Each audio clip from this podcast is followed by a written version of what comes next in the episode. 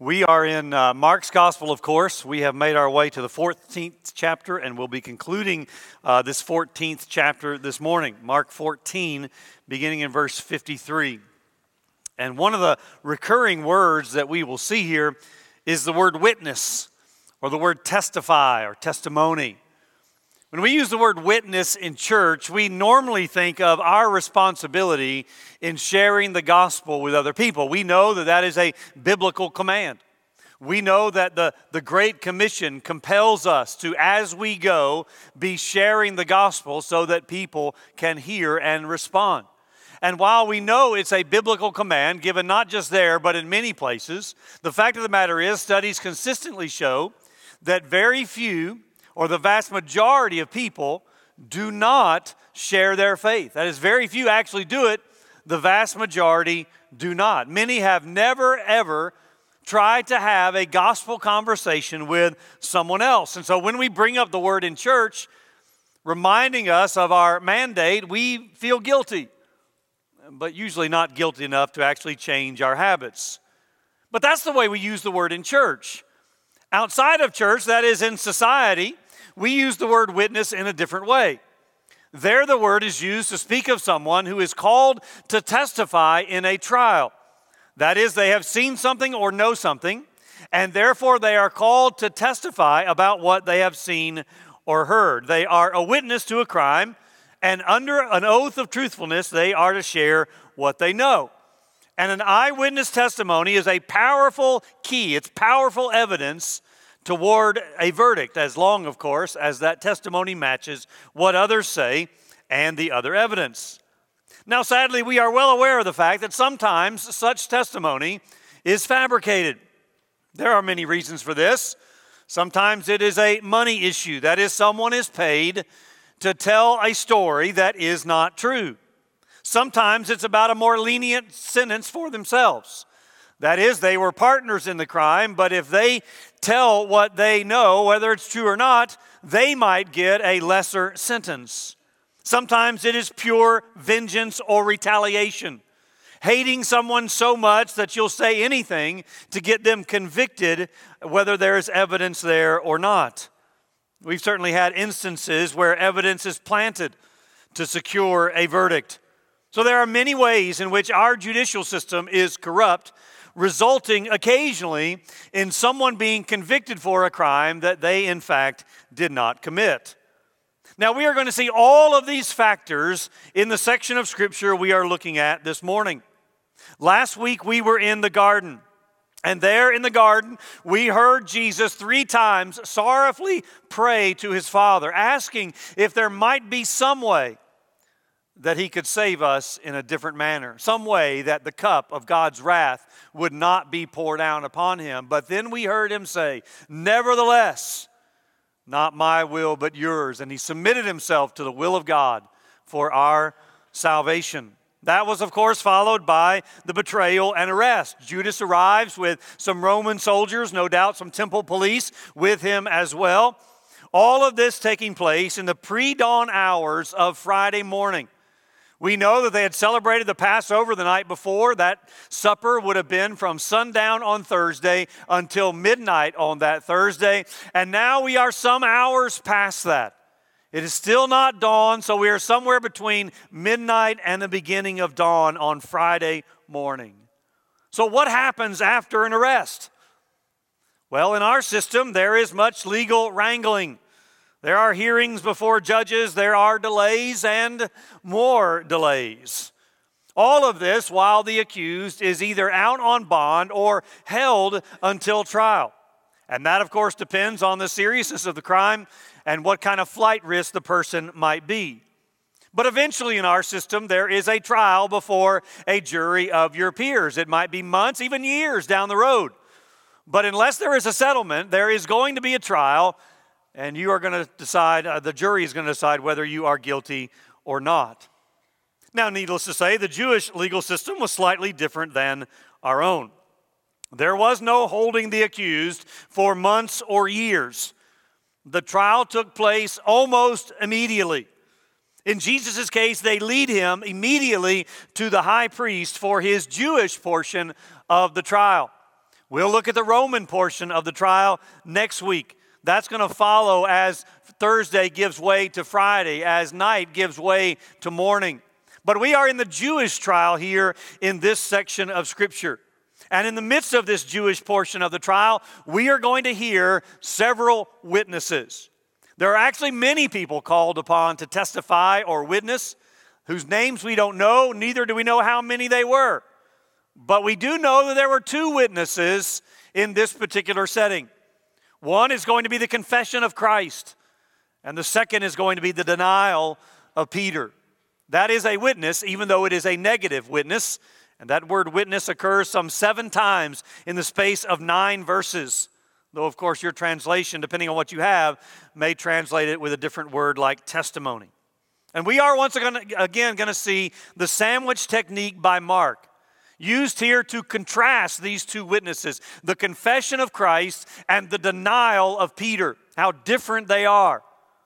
But it's also used to show us that these two events are occurring simultaneously. They are going on at the exact same time, one upstairs and the other downstairs. So look with me at Mark chapter fourteen, beginning in verse fifty-three. Mark fourteen, fifty-three.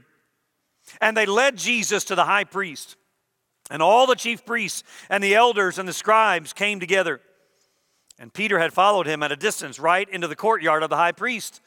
And he was sitting with the guards and warming himself at the fire. That, that's where you get the sandwich technique. We learn where Peter is, but we don't go back to his story until verse sixty-six. But it's planted there to show us that he's there and these things are happening together. Verse fifty-five, now the chief priests and the whole council were seeking testimony against Jesus to put him to death, but they found none.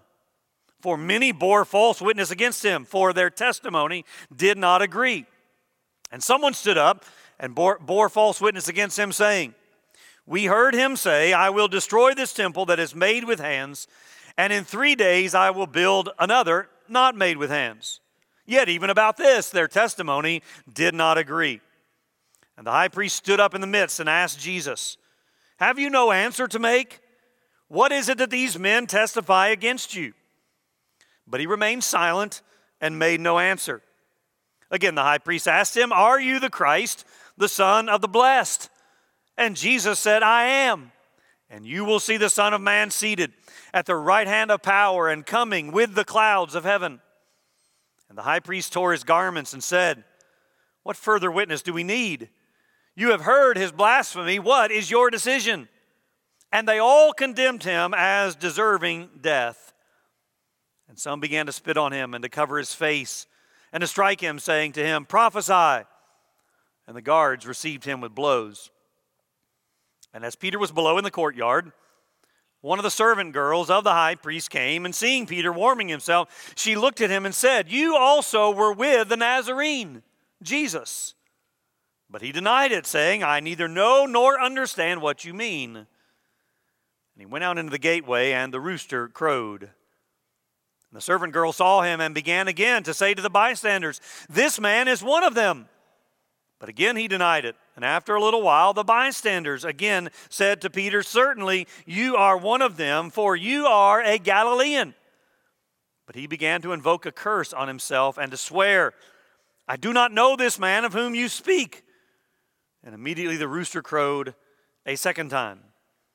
And Peter remembered how Jesus had said to him, before the rooster crows twice, you will deny me three times. And he broke down and wept. Two witnesses. The first witness is Christ himself and his confession, the confession that he is the Christ. Jesus is taken to the high priest in this pre-dawn trial. The high priest is a man by the name of Joseph Caiaphas. He was in power in this position from A D eighteen until the year thirty-six. He took over this position from his father-in-law, Annas.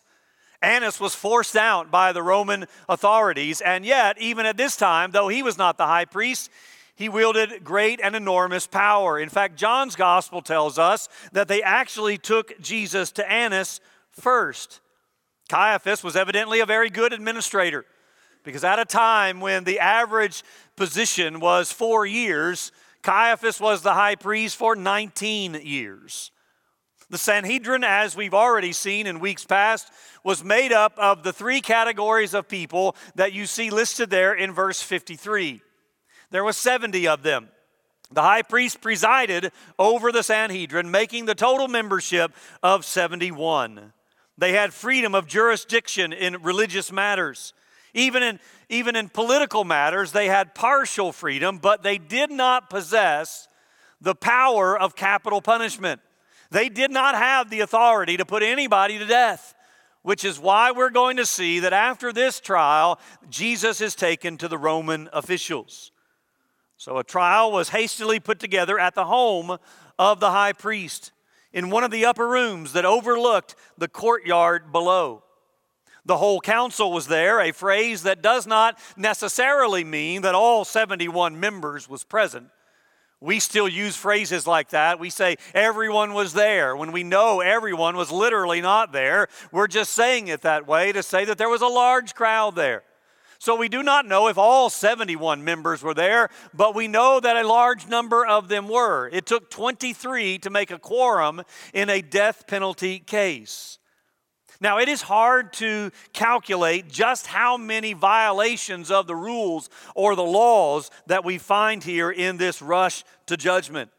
Nearly every single detail of this story is some breach of the rules. There is no record that trials ever took place in the home of the high priest. There was another building for that, but here we find this trial taking place at his home. In a capital punishment case, when a guilty verdict was rendered, it was required that a second trial take place on the next day, a second Jewish trial. I'm not talking about the Roman trial. And there was no second trial for Jesus before the Jewish authorities. Both of these trials, the first and the second Jewish trials, were supposed to be during the daytime. They were not supposed to be convened under the cover of darkness. But they were trying to hurry Jesus along. They wanted to get him to Pilate on Friday morning. Otherwise, all of this would drag on past the Sabbath and potentially raise the possibility of mob uprising. Now, it's odd for us to say drag on past the Sabbath because this is early Friday morning and the Sabbath is Friday night through Saturday night. So that's not dragging on, even if it goes to Sunday. After all, we're in a system where trials do drag on for months, if not years. But these men are not interested in Jesus receiving a fair trial. They are not interested in the facts of the case. They are interested in one thing and one thing only, and that is convicting Jesus of something that is worthy of death and getting him out of their way. So this is clearly a trial where Jesus is guilty before he is declared uh, or guilty until proven innocent rather than the other way around. So all of this is the setting for the confession of Christ. But what evidence do they have? What evidence do they have that Jesus is guilty of some sort of charge that is worthy of death? Well, for starters, they don't have much, and they know it. That is why they summon people to give false testimony. They asked people to bear false witness in order to convict Jesus, fabricating evidence against him. A serious case like this, according to the book of Deuteronomy, required two or three witnesses, and those witnesses had to agree. Even if in minor details they did not agree, the evidence was inadmissible in court because it was contradicting one another. So while they get many people to testify against him, none of it was consistent, and therefore none of it was going to stick. The only specific charge that we are told here is about a statement that Jesus made about destroying the temple and rebuilding it in three days. Now, Mark, in his gospel, does not record this statement from Jesus. We have heard Jesus say the temple is going to be destroyed, but that's a prophecy that God is going to destroy the temple because of the faithlessness and fruitlessness of the Israelites. And in fact, we saw a dramatic portrayal of that as Jesus entered into Jerusalem in this last week of his life in the cursing of the fig tree. That was a portrait of what was going to happen to the temple. But that's not what they're claiming here. They are claiming Jesus himself said, "I will destroy the temple and then I will build it back in three days." To get this statement, we must go to John's gospel. At the very beginning of his gospel, in chapter two, some of the religious leaders come to Jesus and they asked for a sign. And in response to their request for a sign, Jesus says, "Destroy this temple, and in three days I will raise it up." The Jews responded by saying, "How is this possible? The temple had been under construction for forty-six years, and it was not yet complete during Jesus' lifetime." And so they say incredulously, "How could you possibly say that you could rebuild this that has taken so long to build, and you can do it in only three days?" But if you go to John's gospel, you will find that John gives us an editorial note. John says that Jesus was talking about his body, not the literal temple.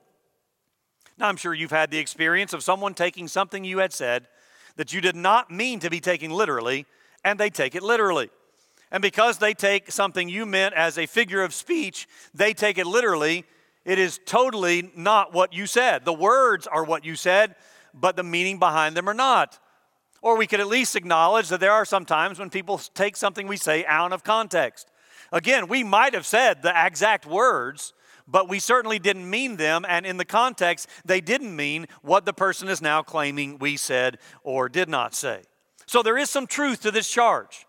Jesus did make that statement, but this is certainly not completely factual in the way that they are using it. Jesus will, in fact, replace the temple. We will meet with God through the person of Christ rather than an earthly building. But they certainly didn't understand the statement in those terms. Now keep in mind, this was indeed a very serious charge. The temple was the center of Jewish worship and the seat of power for the very Sanhedrin whom Jesus is before. These men loved the temple because it was their place of worship and their place of power.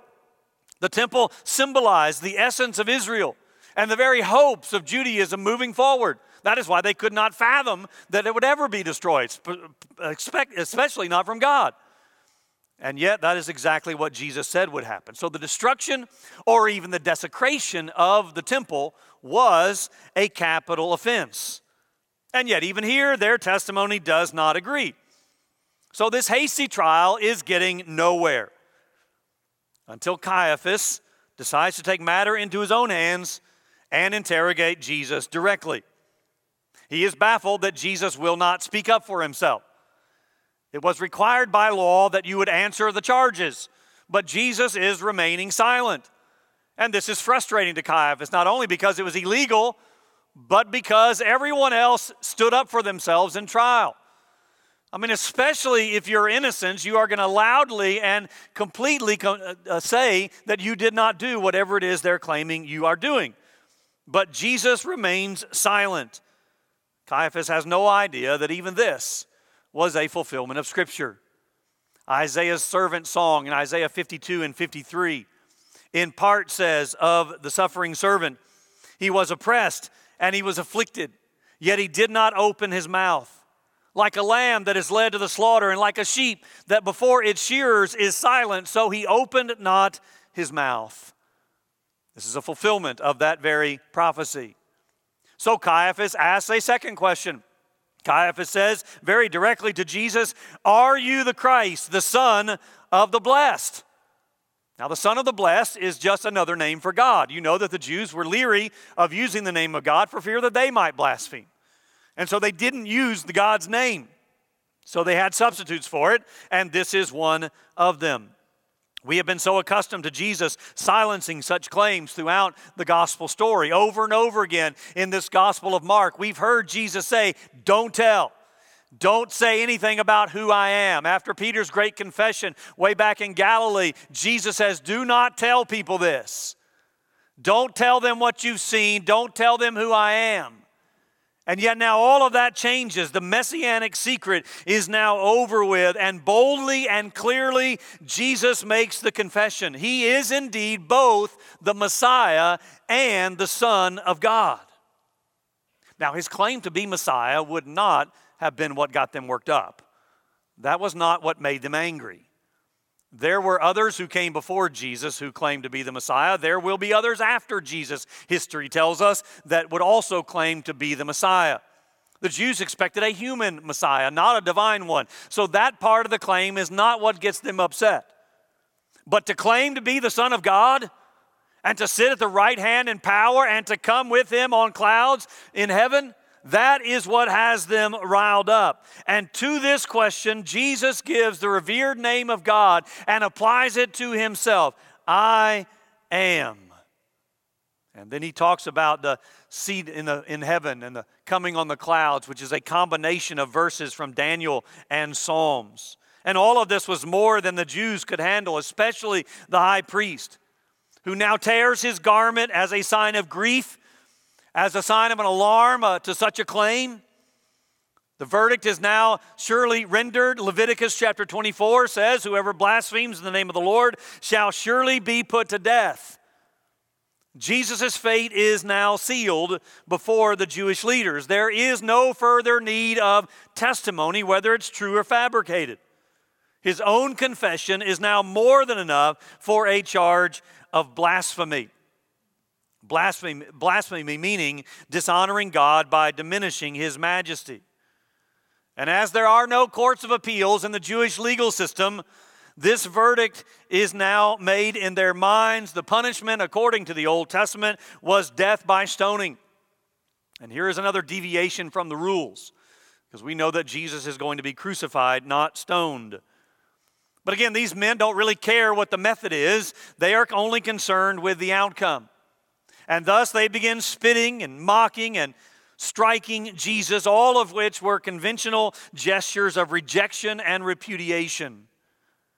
Jesus has been dishonored by the high priest, but he is going to be honored by God.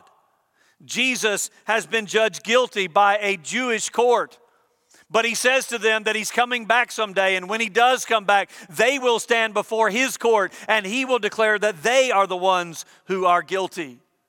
Mockingly, they cover his eyes and urge him to prophesy, who is it that is striking you? Having no idea that at the very moment they are urging him to prophesy, one of his prophecies is coming to pass just downstairs from where they are. That's what we're going to see in just a moment. Now, we will see more of all of this next week. More unjust trials, this time before the Roman officials. More physical shame and suffering. But before we move to our second witness this morning, one that is extremely different from this one, I want to conclude to consider again this confession of Christ. He claims to be both the Messiah and the Son of God. There is no mistaking what he is saying here. He is taking the Old Testament name of God, the great I Am, and he is applying it to himself. Those who say that Jesus never claimed to be God, that it was merely a title foisted upon him by overzealous disciples later on, simply are not reading the same Bible that we have before us. This confession of Christ that he is the Messiah and that he is the Son of God leaves us with a decision to make. And there are only three options for this decision. C S Lewis famously said that Jesus is either a liar, a lunatic, or he is Lord. Those are your three options. Either he was not God and he knew it, he was simply lying, and therefore he is a liar. Or he thought he was God, but he's not, therefore he was crazy, he's a lunatic. Or the third option is that he knew he was God and he is God, and therefore he is Lord. Those are your only three choices. And so with this confession, deemed to be blasphemy by Caiaphas and the other members of the Sanhedrin, Jesus is rendered guilty, deserving of death. Now the question for you is you're going to have to decide, is this blasphemy or is it truth? If it's truth, then he is Lord. Well, let's move to our second witness. From the confession of Christ, we move to discover the denial of Peter. Now remember, Peter has already confessed that he is ready to die rather than deny Christ. We saw that last week. When Jesus predicted that they would all fall away, Peter spoke on behalf of the group and he said, they might, I can understand that, but I never will. Even if I have to die, I will not deny you. And all the other disciples said the same thing. At first, it appears that we need to give Peter some credit. At least he followed. At a distance, sure, but he appears to be the only one who is following. He is warming himself by a fire with some servants, trying his best to stay out of the spotlight. And again, the inclusion of this story in verse fifty-four of Peter being there, and then verse sixty-six, as Peter was below, tells us that these things are happening simultaneously. Jesus is on trial up in the upper levels of Caiaphas' house, and they can look down below into the courtyard where there is Peter warming himself by the fire, trying to stay out of everyone's way. But usually when we want to stay hidden is when we're bothered by someone. The very moment that someone spots us and comes up to us, and sure enough, a servant girl somehow recognized Peter.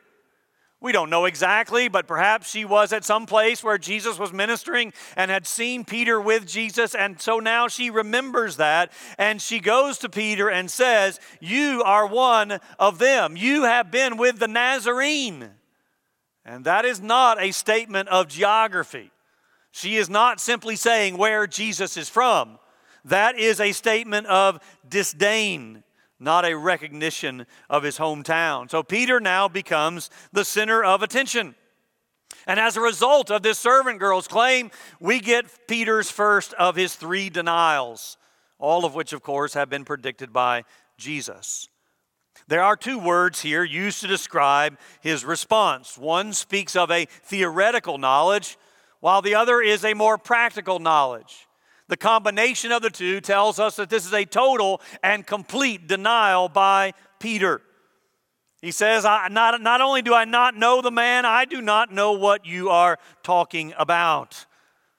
And so Peter tries to remove himself from all of this, finding a different location where perhaps he can be left alone, only to hear, ominously no doubt, the first crow of the rooster. But this does not make any impact upon him, at least not yet. The change in place has not been accompanied by a change of heart. But the servant girl is not finished with her interrogation. This time she involves others in the process. Again, we don't know how many. They're simply called bystanders, but she turns to the bystanders and says, "Surely this is one of his," leading to his second denial. And then the third uh, occasion, the third accusation followed by the denial is actually by the bystanders themselves, adding that he is clearly a Galilean just like Jesus. His accent has betrayed him. There is no doubt where Peter is from. And we know something about accents, don't we? I mean, it doesn't matter where we travel in the world, people know that we are from the southern United States. They may not be able to pinpoint that we're from Tennessee, but I'm sure they can tell you that you're from somewhere in the South because the way we talk gives away where we're from. We can't deny it. I was with some friends last week, and one of those friends owns a, a business, and he's doing some business, has been doing some business with a man from London. He had never met the man, but the man was coming over from London for uh, for some business, and he was coming into his factory there in North Georgia. And as he was coming in, he was talking to one of this man's employees. And again, this man had never met the man from London, but as he's coming in and he hears him talk, the first thing he says to this man from London is, "You ain't from around here, are you?" And the man from London answered by saying, "We're not the ones destroying the King's English, you are." We speak differently because of where we're from. Likewise, these folks know that Peter is a Galilean because his voice gives him away. And this leads to his third denial. And there is an acceleration here. There is an escalation of these responses. In fact, the verb tense in this last response tells us that Peter kept on denying. This was not a one-sentence denial as we find it in our text. This was a continuous and ongoing denial. "I don't know him. I'm telling you I don't know him. Leave me alone. I don't know who this man is." And this time he follows it up with swearing and cursing. Now for us, that normally means we're using words that we shouldn't use. Those four-letter words that we try not to use and teach our children not to use likewise. But that is not what that means here. Peter is swearing a curse on himself. and likely a curse on the bystanders as well. He is calling down a, per, a curse upon himself if he is indeed lying. Something like saying, if I'm lying, may God strike me dead. And calling a curse upon the bystanders if they keep falsely accusing him of being someone that he's not. Now, did you notice that Peter doesn't use the name of Jesus? In the last denial, he says, I do not know this man.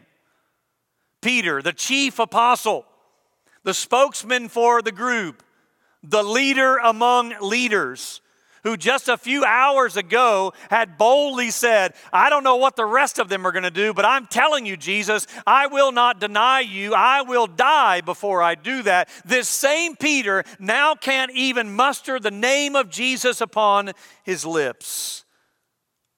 I think it's one of the reasons we like Peter so much, because we can identify with him, pledging our faith and love to Jesus with all sincerity. Remember, we said last week that that, that was a sincere pledge, pledging our faith and love to Jesus in one moment, and a short time later acting as if we don't even know who he is. We are so fickle. Our faith rises and falls from day to day, sometimes even hour to hour. And then the second rooster crows, the second, uh, well, you know what I'm talking about, the second time it happens. And Peter is reminded of the words of Jesus. Not that he'd ever forgotten them. Luke tells us that it was at this very moment that Jesus looked down at him. Remember, the trial is taking place upstairs in one of the rooms of Caiaphas' house, where there had been an opening and you could look down into the courtyard or atrium below. So Luke tells us it was at this very moment where the rooster crows the second time that Jesus looks down at Peter. And the combination of seeing the face of Jesus and remembering the words of his prediction are too much. Peter breaks down and weeps at what he has done. The passionate pledge of death rather than denial has not been enough to keep Peter faithful. Falling asleep in the garden three times rather than praying for his own spiritual strength as he faces temptation has now resulted in Peter denying Jesus three times. I want to remind you of what we talked about in the very first week of this study, that Mark is writing to Christians who are in Rome. And if you know anything about your history, you know that shortly after this are the great persecutions under Nero in Rome.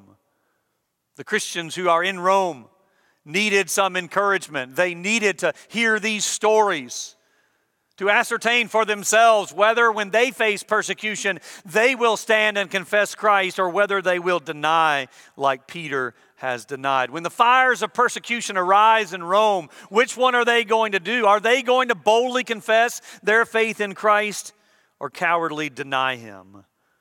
Well, I also want to remind you that Mark is not just writing to those first century Christians. By the Holy Spirit, he's writing to us as well, which means we should see in these two witnesses a model for our own lives.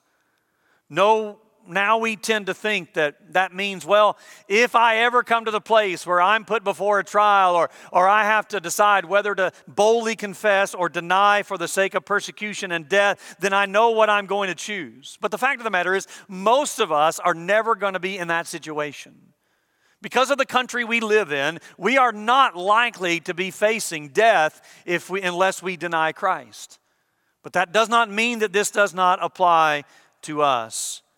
In simple and ordinary actions and words, we take our stand daily.